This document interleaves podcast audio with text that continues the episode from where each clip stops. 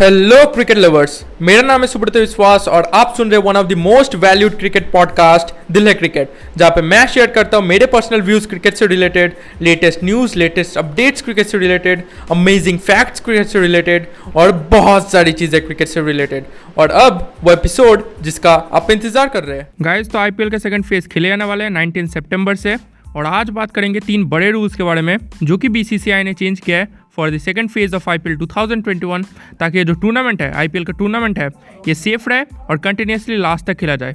तो बिना देरी किए, आइए इस पॉडकास्ट एपिसोड को शुरू करते हैं। अब जो फ़र्स्ट रूल है, वो R T P C R test से जुड़ा हुआ है, और वो है कि पहले क्या होता था, यानी फ़र्स्ट फ़ेज़ ऑफ़ आई 2021 में क्या होता था, जो R T P C R test players का होता था, उसके रिपोर्ट आने में 24 घंटे या फिर एक दिन लग जाते थे।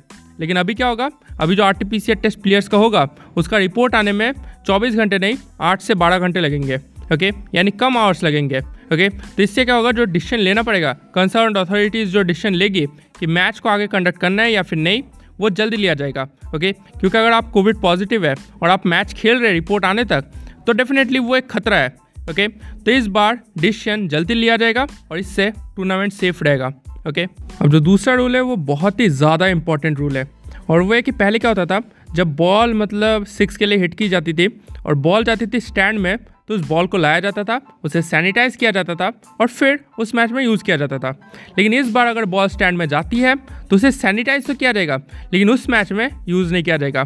उसे सैनिटाइज करके बॉल लाइब्रेरी में रख दी जाएगी और एक नया बॉल यूज़ किया जाएगा for the rest of the match okay मतलब हर बार बॉल जाएगी स्टैंड में हर बार उस बॉल को सैनिटाइज करके बॉल लाइब्रेरी में रखा जाएगा और उसकी जगह एक नई बॉल ले ली जाएगी ओके और जो सैनिटाइज की हुई बॉल है, जो कि बॉल लाइब्रेरी में रखी गई है, वो किसी और मैच में यूज़ होगा ओके तब तक वो पूरी तरह से सैनिटाइज हो जाएगा ओके और इस तरह से टूर्नामेंट और एक बार सेफ़ रहेगा ओके अब जो तीसरा रूल है, वो बहुत ही अलग किस्म का रूल है और ये आपको थोड़ा सा समझना पड़ेगा।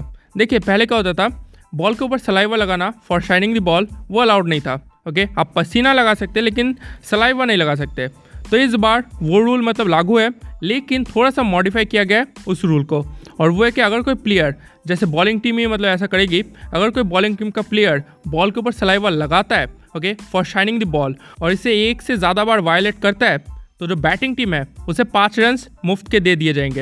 यानी पेनलाइज किया जाएगा बॉलिंग टीम को पाँच रन ओके और अगर वो सेम प्लेयर वैसी ही चीज़ बार बार करता है ओके मतलब वो सेम प्लेयर बॉल के ऊपर सलाइवा लगाए जा रहा है ओके तो उससे for the rest of the tournament ban भी किया जा सकता है। तो एक बहुत ही स्ट्रिक्ट रूल है और बहुत ही एक बड़ा रूल है। ओके ये सबसे बड़ा रूल चेंज है।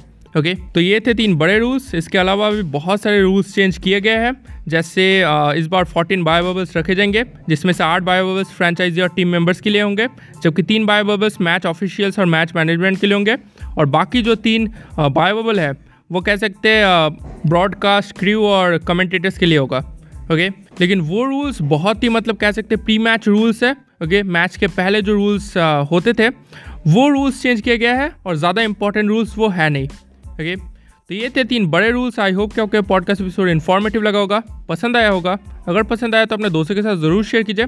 आप मुझे फॉलो भी कर सकते हैं, आप जिस भी प्लेटफॉर्म पे भी सुन रहे हैं, आपसे मुलाकात होगी और एक अमेजिंग पॉडकास्ट एपिसोड में, क्योंकि दिल में क्रिकेट इसलिए दिल है क्रिकेट धन्यवाद।